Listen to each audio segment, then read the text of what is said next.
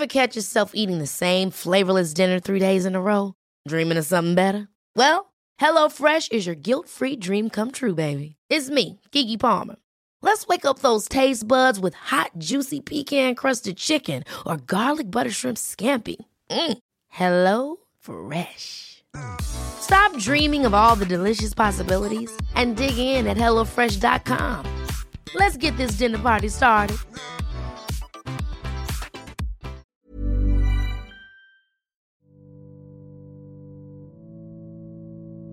Let's start here, where I think the answer begins for everything and everybody in the place of acknowledgement. Indigenous peoples in this country have taught me the most about what acknowledgement truly means. So, everything that I've created for you happened here on Treaty 7 land, which is now known as the center part of the province of Alberta. It is home to the Blackfoot Confederacy, made up of the Siksika, the Kainai, the Piikani, the Tsuut'ina First Nation, the Stoney Nakoda First Nation, and the Metis Nation Region 3. It is always my honor, my privilege mostly, to raise my babies on this land where so much sacrifice was made. And to build a community, invite a community in, talk about hard things as we together learn and unlearn about the most important things that we were never meant to do any of this alone.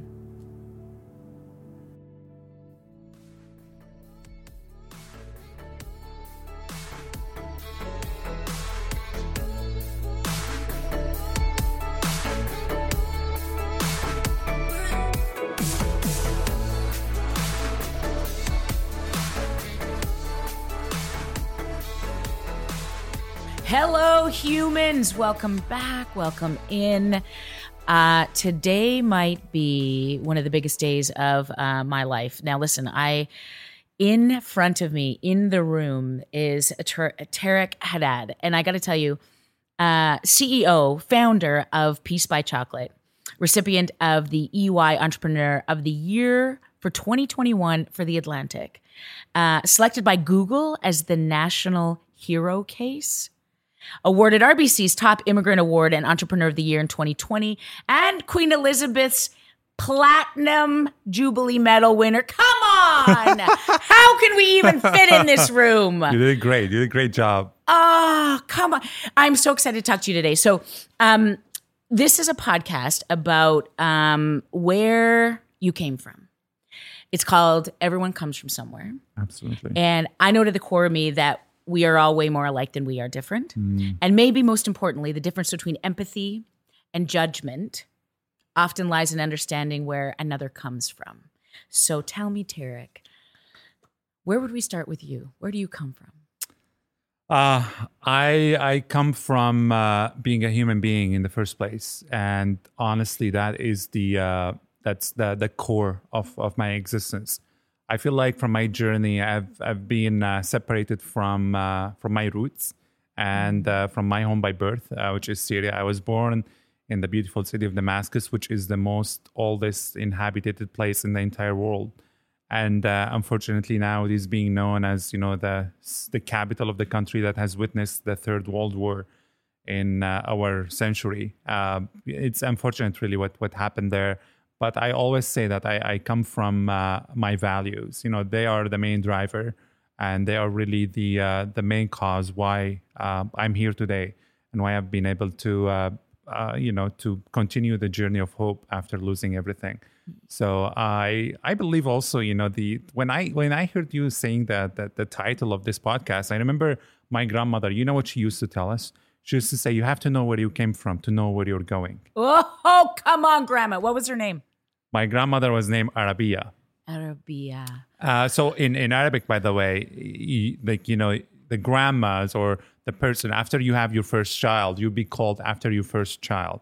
So my grandmother's first child was called Imad. So she's called Um Imad. Um means mother, the mother of Imad, who is my my all my eldest uncle, uh, and he's still now living in Syria. Really? Yeah.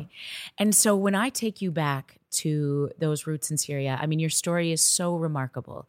Eight years in Canada, and Not quite there yet, but on the way. We'll round Yes. up. Yeah. and a lifetime. You you you lived many lifetimes before you came to this country. And so take me back to that grandmother and the story because there's so much love, so much joy. I mean, as you talk about um can you tell us a little bit of the story about growing up in Syria before? Because I mean, again, I'll, I'll fast forward through this real quick and then we'll jump back. But I mean, there's refugee camp, there is bombings, there is pain, death, suffering, all of those things rising from ashes that comes out of this story that we're gonna be able to touch on a little bit today.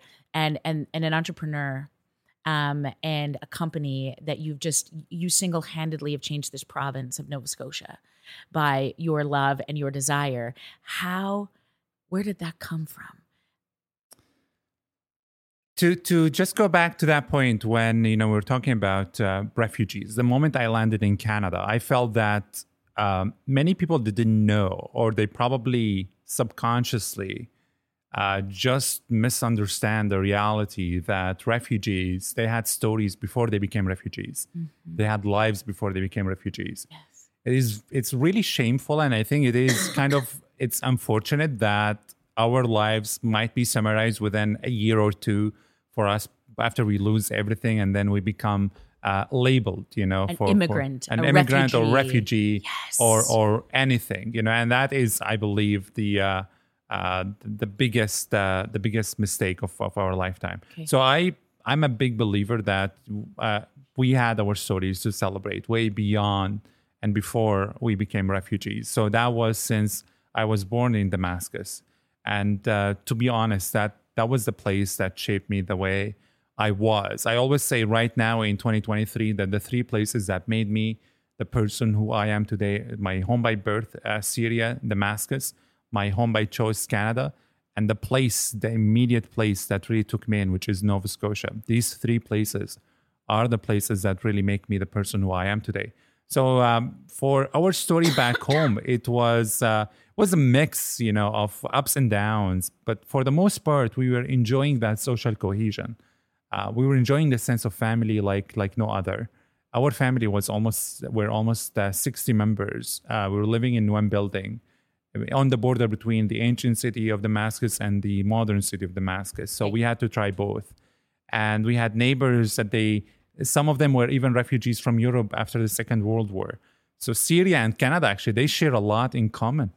And that is Syria welcomed many refugees over history, whether from Europe or from Iraq or from Lebanon or from uh, uh, Armenia or anywhere, you know, that had witnessed war. And that kind of connected the dots for me that the values of hospitality and welcoming uh, was rooted heavily in the Syrian community and the Syrian society. And it is the same here in Canada. You know, the values of compassion, respect, the fight for peace, freedoms, and rights Yes. are yes. very, very heavily rooted and, and weaved into the fabric of this community. and you lived that right i mean Absolutely. that passion in your bones and what i love you know in your early story when we think about syria and this is such a white privileged perspective of this canadian sitting in front of you is that when i think about syria i think about war torn i think about scary bombs all of those things that i can't right. fathom Yeah. what i love the most is your stories of growing up in that building where on different floors your family lived and connection is in you to the core yeah can you can you just tell me that story a little bit? Because I, I want this community to hear it. Because i i wish as you tell the story about this and, and listeners listen to this really carefully you're going to want to have lived in this building. So so tell me about this. Um, so um, after after I was born, my family kept growing in that in that building, and the building was only a few floors in the beginning. So my grandfather, you know, uh, bought that that place uh, like uh, you know since he moved to uh, to that area in Damascus. Okay. But then when the family kept growing, they kept adding floors, and then until it really reached almost ten floors. My grandmother was living on the first floor. We were living on the second floor. My uncles and my, my aunts and my cousins, everyone was living in that building. And the stories that, that shaped us were really the stories of celebration and the, the special occasions that used to happen there. So every Saturday, my grandmother would have a giant room in her in her house uh, on the first floor, and she would invite everyone for dinner. Everyone has to go for supper on us every Saturday. You cannot miss a supper with your grandmother, or she will kick you out of the building. She has no joke around it. Like attending a supper with the family was uh, an obligatory, you know, was was Yeah. an obligation, was uh, something that we had to do because uh, my grandmother felt that that connection uh, between family members is the utmost uh, is of utmost importance because if you have any troubles, if you have any challenges in your life, you need that support, right? You need that social support. Now, it is different between countries, but culturally in Damascus, it has been that uh, in times of test, family is best.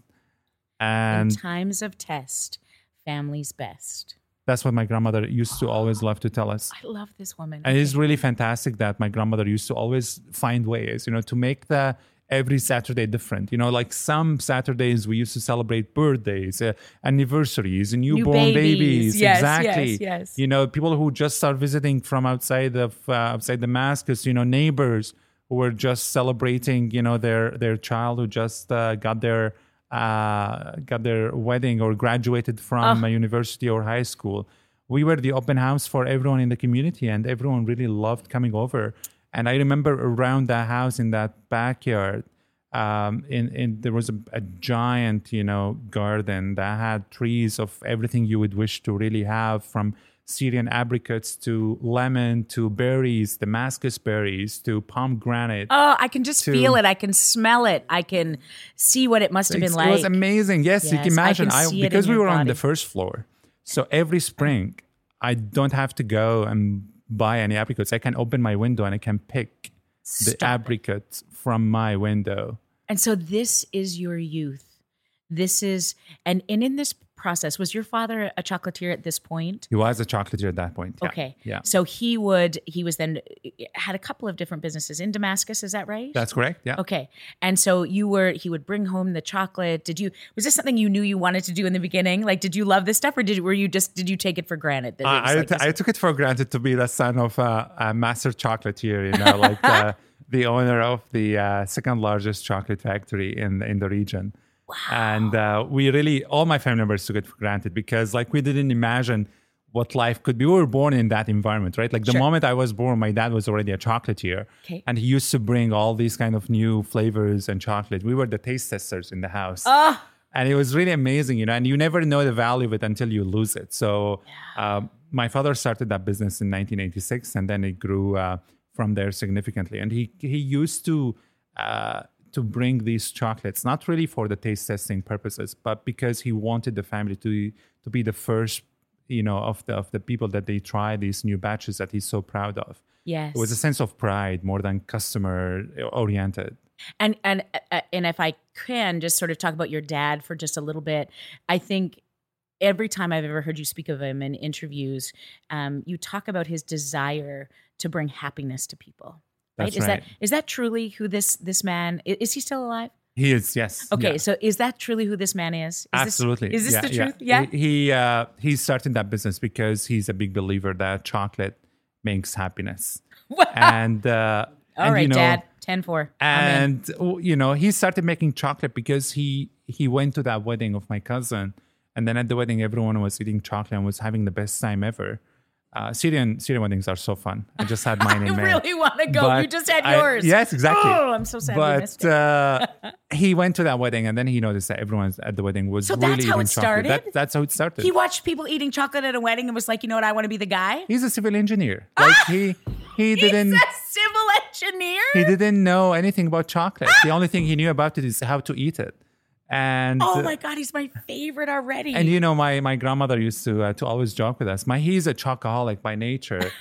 Uh, she would go to him and she would say, Isam, last night there were two chocolate cakes in the larder and now there's only one. Why? and my dad would look at her and was like, Oh, it, it must have been so dark that I couldn't see the second one. he would steal the chocolate cakes from the larder.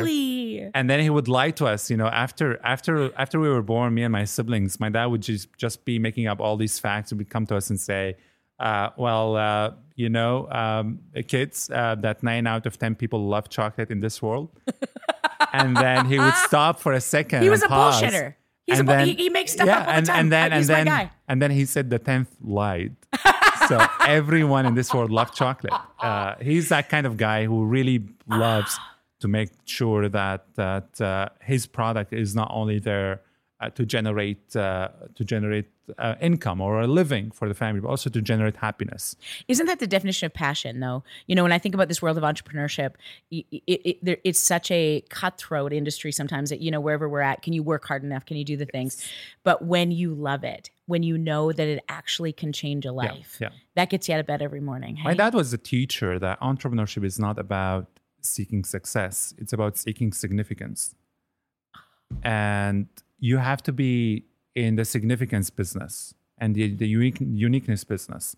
You have to be in the in the passion business. You have to be in the happiness business before you really call yourself an entrepreneur. Because if you are an entrepreneur for your own self uh, esteem, for your own self passion, without really making sure that you are making other people's uh, lives better, other people's lives easier, then I don't think really you're going to be in that for a long run.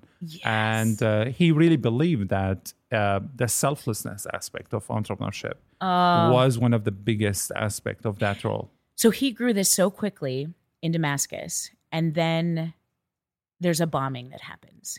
Then things start to turn. Can you can you give me a piece of that chapter? Um, yeah, so business was was growing really fast. Uh, I was at the time um, growing uh, growing up uh, with um, with a medical background. You know, I got into medical school. My siblings were all busy with their studies. No one really was involved heavily in the business as much as my dad and my mother were. Okay. Um, and then in 2012, um, the war reached Damascus after the Arab Spring started in 2011, where, where people were protesting against corruption, Yeah. against you know the limits, the restrictions on their freedoms, on their rights. Some people were living under poverty line. The the social injustice, you know, the the fights for equality, the fights for uh, having proper uh, education, you know, the the basics and The of needs, basics, and really ending up that uh, that corruption that really uh, kind of destroyed the whole uh, the, the whole economy. And at the same time, people were just asking for some of the the things that people in in Canada or in in in Western countries or in countries that they live in in democracy take for granted. They were just fighting for their basics of rights to say, I want to decide who's going to govern my country. And it was scary at some points you know because people were afraid that they're going to be tortured they're going to be kidnapped they're going to be arrested. So that's why it started in 2011 and then it turned into a war that was burning the whole country and it burned damascus in 2012 it reached our our uh, home uh, neighborhood and since then you know my father and uh, my mother uh, they were trying to protect us so after five nights of living in our building where uh, we were looking out the, the windows, seeing all these bombings in the neighborhood and seeing these soldiers that they were getting and breaking into some of the houses and taking all the men between the age of 18 and 60 and they were shooting them in front of their kids and their families. Can you do you have those memories? I do absolutely. Yes, yes, I do. You can still I do. see it I can still I can still it. see it every day, you know, especially every time when, you know, we're talking about about Syria or now when I watch the war in Ukraine or all these news, um, I feel like, you know, being a survivor, being a war survivor, gives you a responsibility to be the voice for others that they haven't survived I get it. And uh, that kind of put that responsibility on on uh, my shoulders to tell the world that how ugly the war is right and there's nothing good in war except its ending I can see that little boy in that house where there used to be so much love. And and Yeah. still was, huh? And then you're looking out the window at, at the injustice that was Yes. happening in your on your front yard, and the decision then was to move the family. Is that is that what happened? that's right. So by the end of 2012 uh, we were we moved we had uh, two houses in damascus at the time. We moved to our downtown house which was safer. Okay. and then my uh, my dad was still working at the factory. And it's funny that my dad kept the factory operating even though it was it was a war. And i would keep telling him that dad it's a war. He would say that people need chocolate. I said dad it's a war. He said people need happiness. I said dad it's a war. He said that the employees need to make a living to put food at the, on the table to their families Yeah. he said what kind of a leader an entrepreneur would be if they just surrender to hard circumstances and actually i just discovered a lot about who my family my my family's values were As you watched him. as I watched, you know, everything unfolds during that war. In, in a few in a few months, I just discovered exactly what our values were. Our values were all about people and all about purpose. Because he can tell you with all of those words and those statements. And then he had the opportunity to show you. A hundred percent. You yes, watched yes. that. Wow.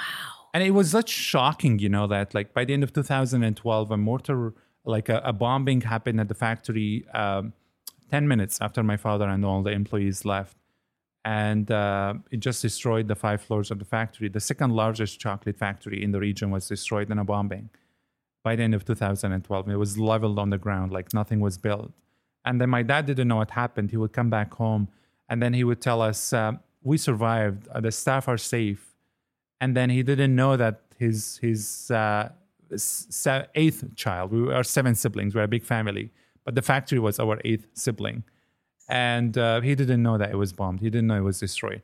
The uh, then he would tell us that uh, everyone was saved. He would see the pictures on Facebook, and then he was speechless for three days. The only thing he would say that everything was gone. Everything was gone. And uh, you know, for for a moment of uh, like reflection afterwards, I just realized that uh, you know, like in uh, if you live in in Syria, you would know how uh, warm-hearted you know the people were and how supportive people are for each other. Uh, but in in the time of war, uh, it just becomes so dangerous. Everyone is trying to leave, right? Yeah. Just fear. Exactly, fear divisive, just yeah. becomes becomes the dominant. Uh, becomes so dominant in Yeah. in uh, everybody's heart that everyone really is trying to protect their families and Yeah. that's you know their priority and that's what they what they are taking care of and that's why you know in 2013 my entire family just decided to leave the country and they're scattered so imagine 60 members of my family uh, 10 years ago we were around uh, one dinner table and uh, now they are scattered in over 26 countries my family now is everywhere they are in germany they are in sweden they are in spain they are in uh, brazil in japan in turkey So you just went and whatever direction could go. So who did, left. did they make those decisions or did somebody, you know, direct you as no, you left? every everyone just left into the neighborhood uh, countries, to the Okay. neighbor countries. Um, you know, you have to gain a refugee status when you leave Okay. your country Okay. by the United Nations High Commissioner for Refugees, UNHCR, and after that, you can decide where to go. A lot of people just just went, you know, by boats to Greece, and then from Greece they went to uh, to Europe, to Germany, to Sweden, to to Spain. Okay. Uh, we were lucky that uh, we left to, to Lebanon, although we are unable to um, to work or to do anything. But then uh, we said to ourselves whether we sit down and play the role of victims or whether we dig down and find solutions and become victors. So in life, there are two options: whether you become a victim or whether you become a victor. It is totally up to you, and it, it's it's really based on the fact that as long as you are alive, you can rebuild anything. You can have a moment of rebirth, and you can celebrate your second chances. Amazing. And who, so in went to Lebanon, who went? You, It was the seven siblings? no, six- actually, it was it was my parents and it was myself and uh, three other of my siblings. Because my other uh, sisters they were uh, married and they lived in Damascus with their husbands and they were just unable to leave. My sister Ala left uh, afterwards and she followed us to Lebanon. My other sister is still stuck actually in Syria to this moment. Uh, but it was scary because I couldn't get out of the country. I was in the age to go to military. Sure. and they were not allowing any young people, any young man to leave the country. So they had all these checkpoints on the way to, to the border to Lebanon. Yeah. And they were asking everyone, why are you leaving the country? You have to go and serve in the military. And my parents and my sisters, they were so scared. I have my uh, another like younger uh, brother. He was like uh, seven years old, and um, my sisters were so like afraid, were scared. They put me in the middle and they tried to hide me so they don't see me from the checkpoints. And it was just so scary. You know, at any moment they could just have asked me to step out of the vehicle. And then my dad would tell them that we're just going for tourism to Lebanon. We'll be back in a month. And they let us out of the country in a miracle. And when we got there, uh, we just stopped the car in the middle of that night. And then we were just, everyone was crying in that car everyone was crying everyone just like you know uh, a breath of fresh air The relief. the relief you know that we made it we survived because Oh, you know like Tareq. the the the only like the real victims of the war are civilians who were just born in the right place, but at the wrong time. Syria is a beautiful country. Damascus is an absolutely amazing city. Uh, but it's just about being born in the right place. It's a perfect place, but at the wrong time. Oh, I love that. And my family has deep roots there, but we said to ourselves, if we die, uh, we're going to become numbers on the screens of the media. Like if you go to CNN, if you go to CBC, if you look on BBC, wherever you want to look, everyone tells you that 100 people were killed in Syria or 200 people were killed in It's Ukraine. just a number. Just a number. They don't Oh. give you their names. You're just a statistic. And we just don't want to become statistic. It's as simple as that. I love it. And and then how long in Lebanon?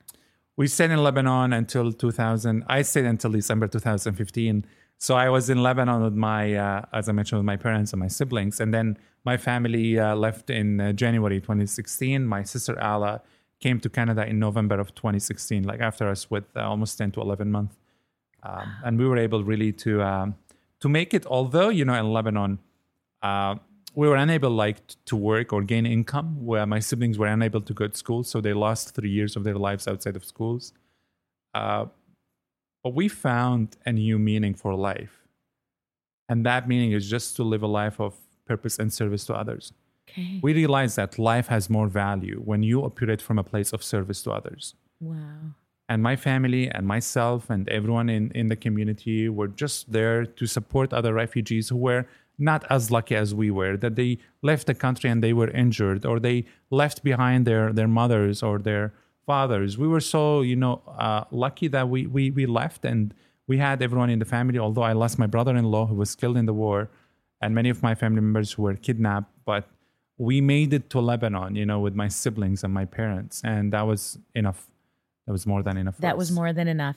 And during that time, I would imagine that there was lots of community created in that very scary place, right? Despite the fact that fear can divide you in in that Lebanese refugee camp. That's right. I bet there was memories there that Oh, there was there was a lot of memories. You know, we kept moving in Lebanon. We didn't stay in one place, Oh, and uh, we were hiding. We were trying to uh, to make sure that you know that no one knows where we were because the Lebanese authorities would be following. You know, anyone without a residence, any- anyone who's staying there who just came from Syria, because Lebanon is an amazing and beautiful country.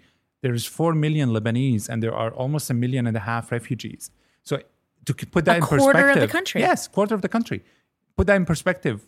You know, imagine if 15 million Americans cross the border a year to Canada. H- how how disastrous that would be. right. That's exactly the scale of the crisis that was in Lebanon. Oh and it was just crazy. You know, a lot of people don't understand how much the neighboring countries of of a country in war have to suffer because they are the the countries that are immediately hit and impacted yeah. we are lucky that in Canada we live in in a on a peaceful continent that you know that that Canada and the US have great relationships, right? Like we we Canadians and Americans they cross that border every day for trade, for tourism, for visits, for family connections.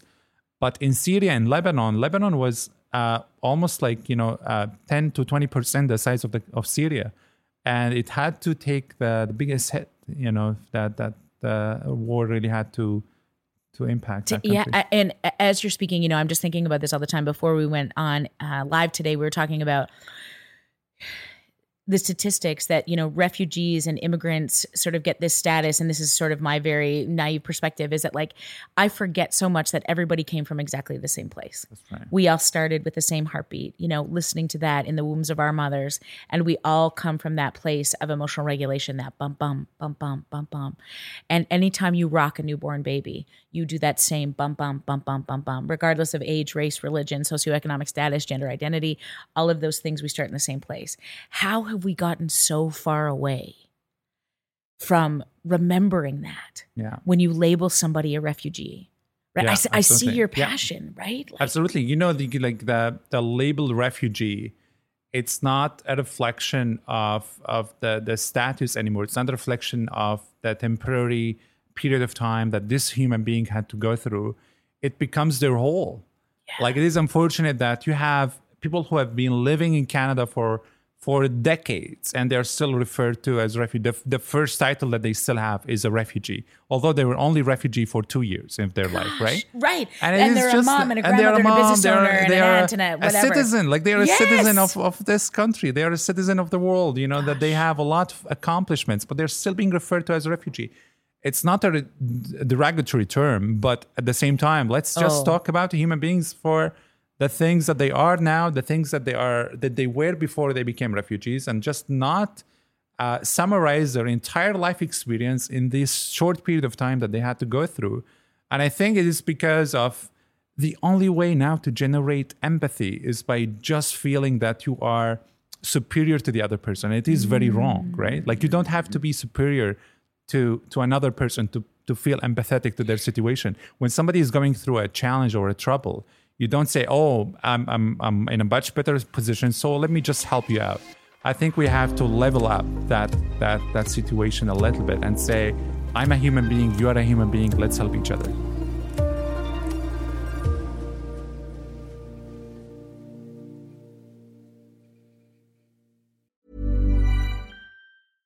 Ryan Reynolds here from Mint Mobile. With the price of just about everything going up during inflation, we thought we'd bring our prices down. So to help us, we brought in a reverse auctioneer, which is apparently a thing. Mint Mobile unlimited premium wireless. Ready to get 30, 30, bit to get 30, bit to get 20, 20, 20, bit to get 20, 20, bit to get 15, 15, 15, 15 just 15 bucks a month. So, Give it a try at mintmobile.com/switch. slash $45 up front for 3 months plus taxes and fees. Promo for new customers for limited time. Unlimited more than 40 gigabytes per month slows. Full terms at mintmobile.com. Oh my gosh. And how desperate when you know you've been in that place of desperation for somebody to see you, to know you, to just in that moment give you some grace because what that does then for you for the rest of your days. And t- tell me about that. I mean, uh, you've talked about this often how this is the motivation yes, for so for Peace by Chocolate. Yes. For the company that you've built in in now this country. And so t- tell me about that. So you you come off the plane, you see the Nova Scotians to the core of them i think are some of the most amazing people on the planet but they're they're meeting you in the middle of the night with with no judgment. Yes. That they just saw you as a human that they That's wanted right. to make you yeah. feel safe. Yeah. And that was the start of what? Tell uh, me. The next chapter. Yeah yeah no the uh that was uh that was life changing on on many levels you know? Yeah. And uh when i was leaving lebanon i just started reflecting on all the things that i have being able to do, you know, with the United Nations, with WHO. I was helping on the refugees in Lebanon at the time there. But then at the same time, I was also reflecting on the fact that my family were counting down to death, and Canada was the only country on the planet that opened doors for us. Imagine that I applied to 15 other embassies around the world, no. and no other country opened the doors for us. No one even accepted me for an interview. No one said, you know, let me let me just have a look at your application or let me just look at your past or see you know your potential. No one said anything. And canada was the only country. I did an interview at the canadian embassy back in 2015 to come to canada to continue my uh, my education to get uh, to go your to school. MD. yeah. yeah. And then they tell me that you know you have to do an undergraduate degree so probably you're going to have to apply there. And then i applied. I didn't get the scholarship because you know there was too many people that they really applied but then the ambassador and the embassy team, they they looked at all of our applications and then they would tell me that they, they saw some potential, they saw something special about that uh, that application, and they they thought that by giving us a chance, they're not only giving us the chance to resettle in Canada, but they are giving this country a chance as well to continue giving opportunities to those who lost everything because of war and persecution. And that's why I was really lucky to have been invited by the Canadian Embassy, me and my family, to come here. I would land in December on December 18th in Toronto. I had no clue what this country was all about. The only thing I've known of Canada is the Loonie Toonie double double. That's the only thing that they told me. No, that's not a stereotype. That's what you'd hear. double double. You oh know, my like goodness. you really, as as an immigrant and newcomer, what would you expect? That's yeah. what you that's what you find out when you Google when you Google Canada, and it was so hilarious. You know that this country uh, this country is, is really amazing. It's well respected on the world stage. Oh. Like Canadians have, we now I, I, have to say we. I got my citizenship back in 2020, so I'm now one. Uh, we have a great brand across the world that we are a country of um, peace building, right? We we invented that. You know, we invented that peacekeeping uh, around the globe, you know, with the United Nations, with other allies. And we are very well respected that we keep our doors open to those who are seeking opportunity. We're a country built uh, on big dreams and, you know, uh, with infinite possibilities. You know, we create the future and the world follows us into tomorrow. And I think that's really the, the main message that when I came to Canada, I just felt that you know what i'm i'm uh, i have much more to my existence than just a, a, title or a label or like a name or like a background or a skin color or a race or a religion or a dream or a hope. I am a much more bigger than that. Probably i'm an accumulation of all of that but i'm not one of them you know uh, in, a, in a single way. And i believe that you know this country has uh, certainly offered us a chance to celebrate who we were without without uh, prejudices. Wow. How, I mean, as you're talking, I'm like, okay, uh, that's it. I want to do more. I got to be more. We got some shit to do. Come on. We need, and I, and I just, I'm amazed at how little it took to make you feel seen that you matter that i think about those conversations you know like let's go in the middle of the night to pick up this family from lebanon yeah it, we always underestimate our power right? We always think sometimes we need to have a, a, a company that's far reaching. We need to be the entrepreneurs. We need to be making millions of dollars. Often it is in those moments, those tiny decisions about offering a nod, a handshake, a let's go in the middle of the night, let's buy somebody a double double. Yeah. That can not only change a life but can save it. And you now, I mean, so you said you came, they settled, you settled in Antigonish, right? Antigonish, yeah out of the gate. Okay which is a for those of you listening um is a, a small community in this beautiful province of nova scotia. And what happens? Give me give me the version. Are you like we need to make chocolate now? Because you started at like um farmers markets that's again. right. Yeah, so your dad yeah. was like let's start mixing. Is yes that that's saying? right. Yeah. Um you know to to just to your point about the group that really came to the airport to welcome me i started believing in the small acts of kindness more than ever Okay. I started believing in that cab driver in Lebanon who told me about applying to the Canadian embassy in the first place. Really? Although he didn't have to, but he felt that he can help me, and it didn't make him uh, less. It didn't uh, make him more. It just he just was happy to to help, and I will never meet that person again. You know, the person who changed my life is just still probably driving a cab.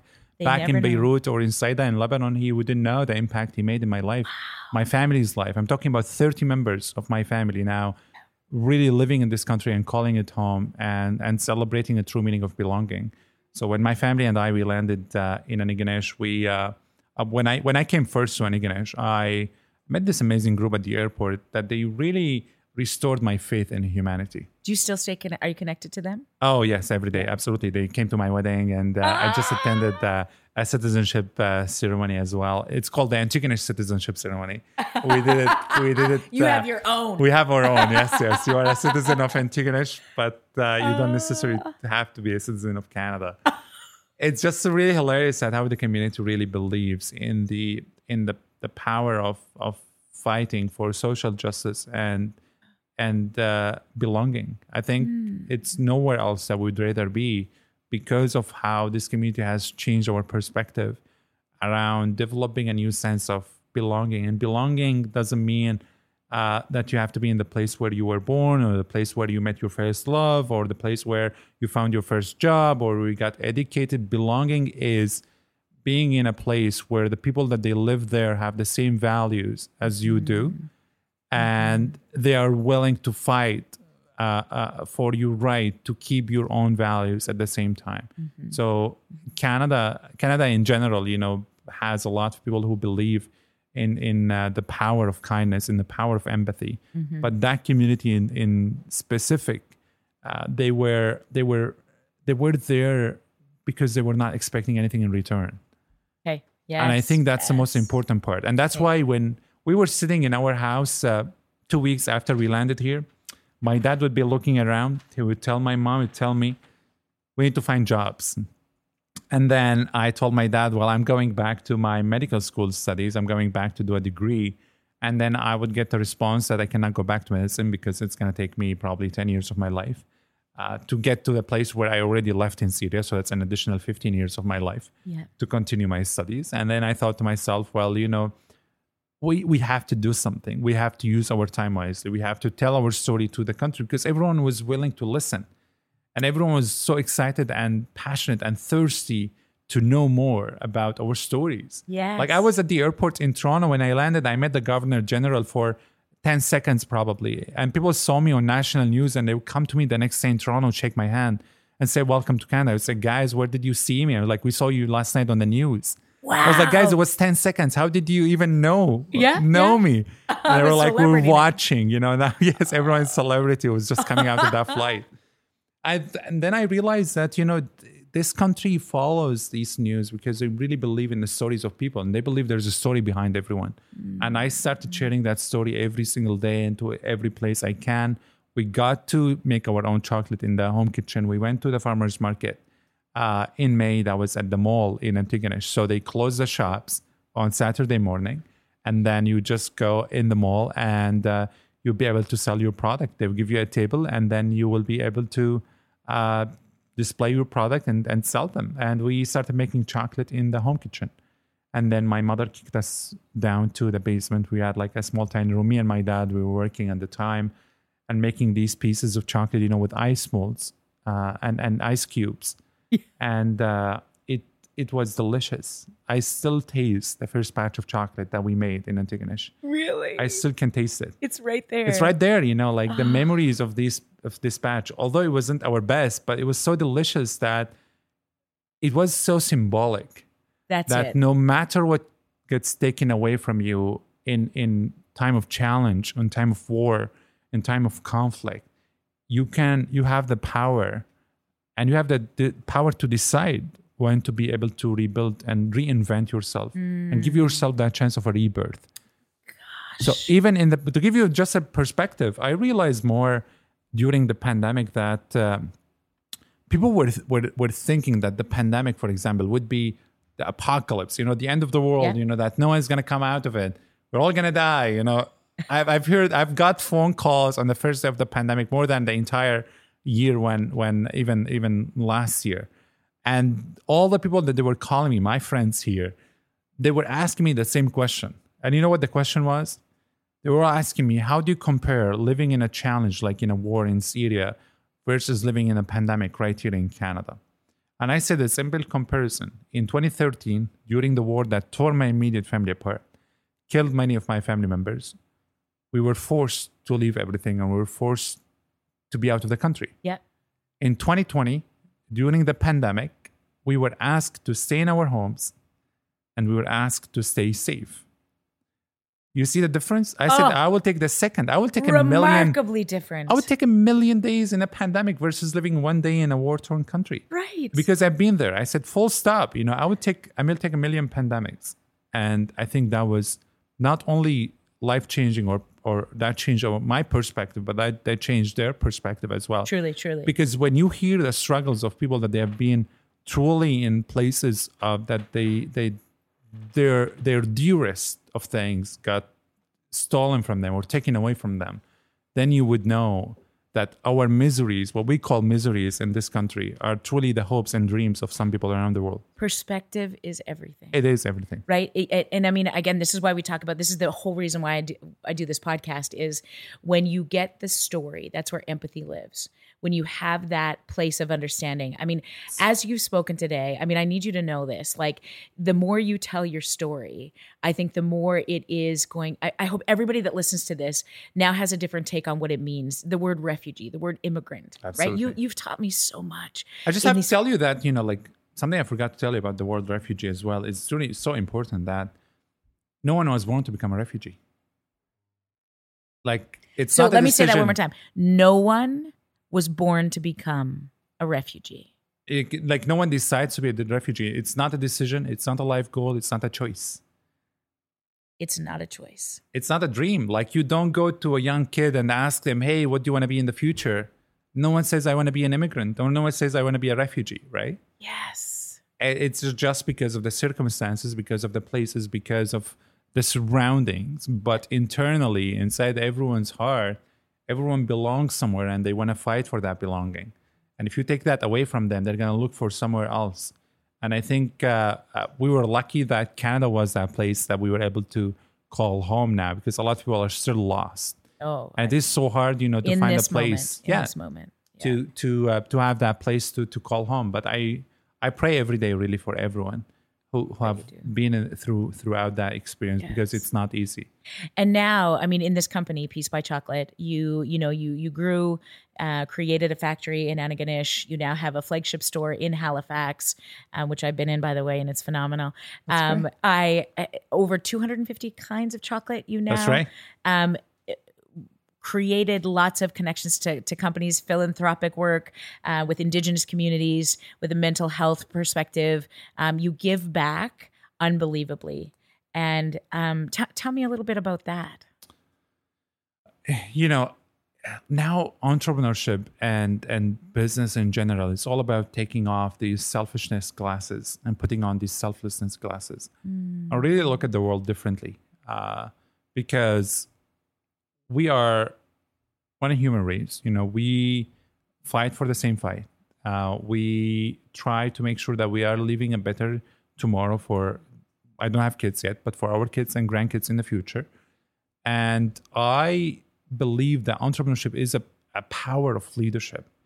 It's it's a platform, you know. The use it. Why don't you use it? If you if you have that platform, why don't you use it? My message to all the CEOs that I meet is that you guys are are are leaders. You know, if you want it or not, you are leaders. You built something up from from scratch, you know, from the ground up.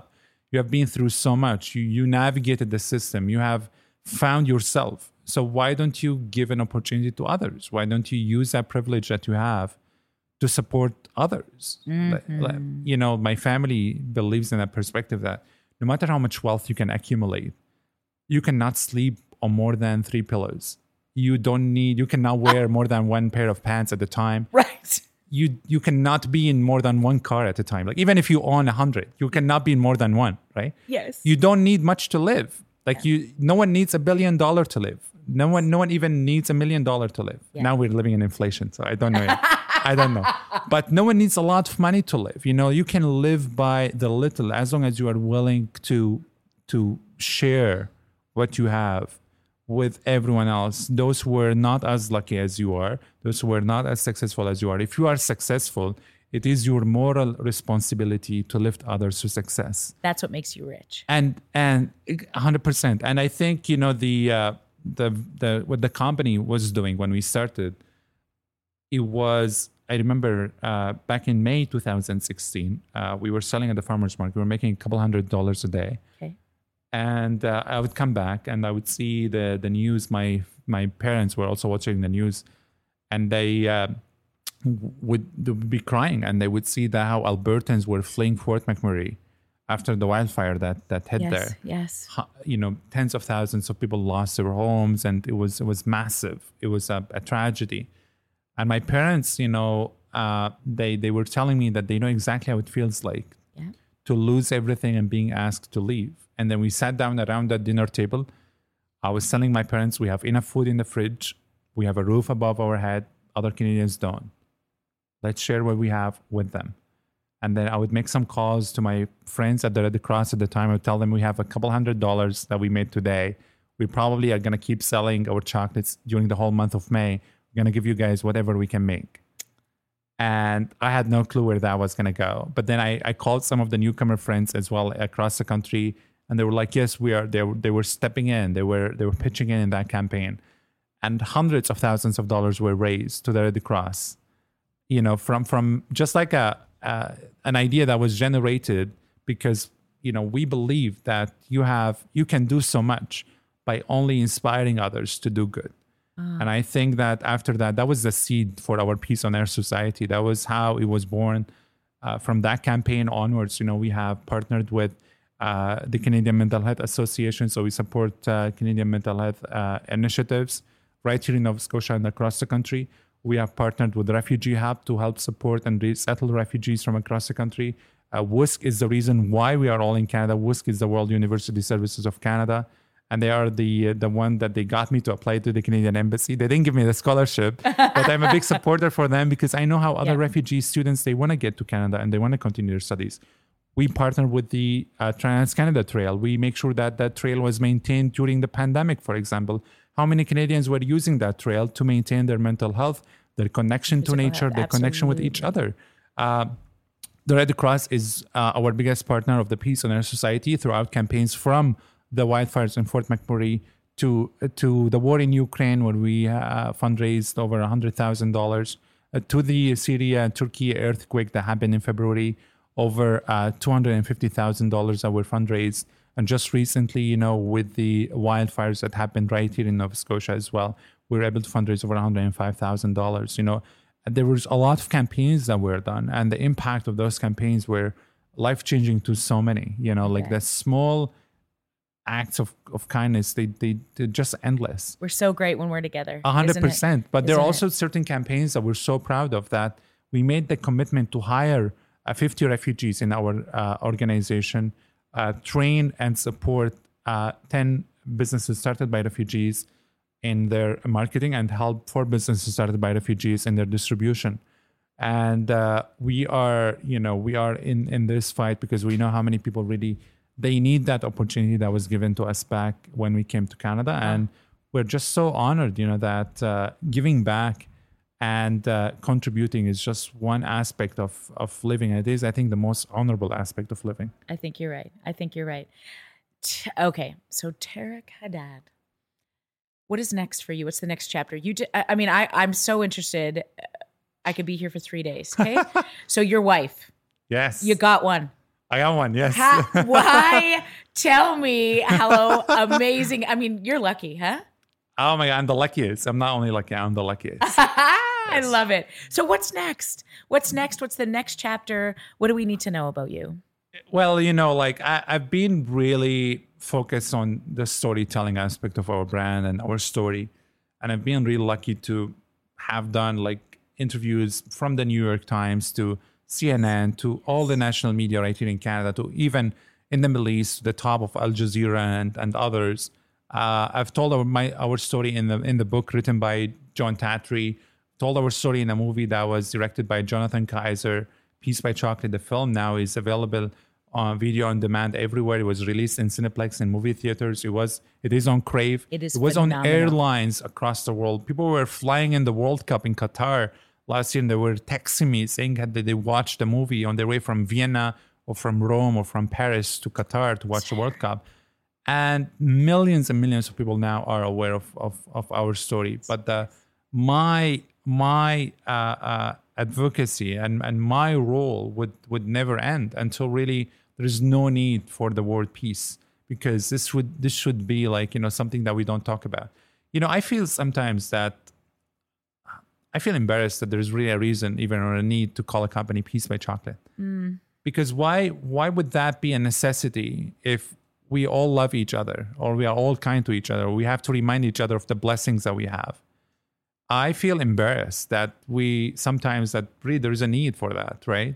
Because that should be like a, a common sense. That It should be be like the thing. basics, right? Yes. It shouldn't Yeah. be even a thing. Why would you have to fight for peace? It should be even the thing that we are born with. This this should be the thing that we are taught every day.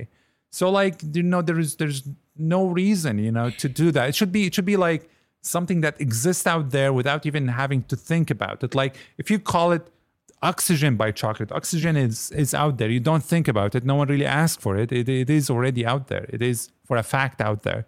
But I think peace is still a necessity because we need to be reminded every day that without peace, no one can go to work. No one can build businesses. You cannot raise kids. You cannot do anything without peace. So can I tell you something? I think that you your brilliance you're well on your way to creating that. And I don't know, I hope that Canadians know how lucky we are to have your brilliance. My question to you is do you know how amazing you are? I don't think I am. Thank you. Uh, that's that's very flattering. But you know the uh, the Don't- reason. don't mm-mm. do you know i mean when you sit here and listen to me Yeah. for this last hour i mean and i know i'm trying to get you out of here but like i'm sorry you might miss your flight uh, do you know as you speak about this i mean you're a young man you're you're into the next chapter. You've survived a million lifetimes. That so many people listening today. I mean, I the fact that you've witnessed some things that so many people, so many tiny humans should never. That That's you right. have uh, you've now created this business. You employ over 500 people in a country that is so lucky to have you. Do you get any moments to just to just be in what you, your father, your mother, your siblings have sacrificed and have created? Do you do you know?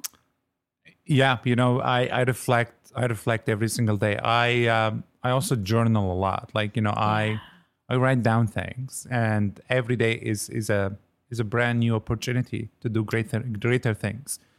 And uh you know like i write down what i'm proud of. I write down what i'm grateful for. I celebrate gratitude every single day because it just shifts my mindset from the things that i don't have to the things that i do have. And I write down what I'm excited about, the things that I'm looking forward to.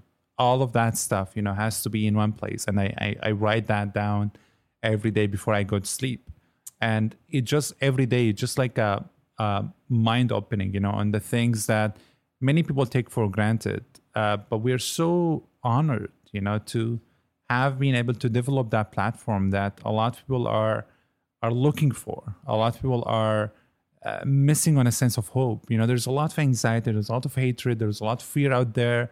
Uh, people are worried about their next day. You know, people are worried about their paychecks. People are worried about uh, about what what climate change might might bring in. You know, with all the floodings, like Nova Scotia within two months had suffered wildfires and floodings at the same. You know, within within a few weeks time uh, time span, and that's dangerous and that's really scary to a lot of people. Um, but I'm there to deliver a message of hope. And if I don't believe in that hope, then how would I authentically translate it to others, right? It has to be generated from from me. So I uh, I talk to my family, you know, uh, quite often about how how did all of that happen, right? And sometimes we just sit around that dinner table in our house. I, I was there yesterday, and my aunt was sitting with us. This is our first uh, dinner with my aunt since she came to Canada. We're just sitting around that table. It was like, wow, you know, we were like getting messages from people in uh, around the world. Like some someone in France texted me yesterday, or like we watched your movie on Prime, and they were crying, you know, and they were saying how life changing that was for them because for for once they just didn't believe anything good can come out from humanity and then it just restored you know Their that faith. the faith for them that yes uh, when we are all loving each other uh, i think magic can happen and it just at the end of the day you know my favorite motto has always been that love is the answer hate is the cancer Oh, love is the answer. And if, if you want to be an ambassador of hope, uh, Tareq Hadhad, I can tell you that you've been you've restored some hope in this heart. So I, from the bottom of my heart, thank you. Thank you for the sacrifice. I see it, I feel it, I hear it. I know that you still live it every day. The success is apparent to everyone, but the sacrifice may not be. And I, I'm just honored by your presence. i'm, So- I'm the one honored I'm, I'm the one who's honored So thank you, Peace by Chocolate. Uh, humans, uh, thank you for sitting with us. Um, everything that you need to know about this remarkable human and his family are going to be uh, in our show notes. Um, I cannot wait to see what's next for you. I will be cheering in uh, the biggest way. The biggest way, and uh, you have just taught me so much today. So thank you. Thank i'm you, so thank you. excited i'm so excited thank you as well for having me this has been an absolutely great conversation Everybody, take it and run. Take it and run. Thank you.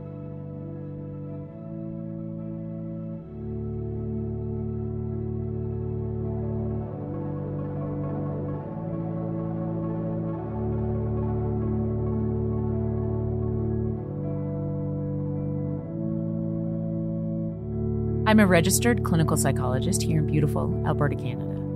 The content created and produced in this show is not intended as specific therapeutic advice. The intention of this podcast is to provide information, resources, some education, and hopefully a little hope. The Everyone Comes From Somewhere podcast by me, Dr. Jody Carrington, is produced by Brian Seaver, Taylor McGilvery, and the amazing Jeremy Saunders at Snack Labs. Our executive producer is the one and only, my Marty Pillar. Our marketing strategist is Caitlin Beneteau. And our PR big shooters are Des Vanneau and Barry Cohen. Our agent, the 007 guy, is Jeff Lonis from the Talent Bureau. And my emotional support during the taping of these credits uh, was and is and will always be my son, Asher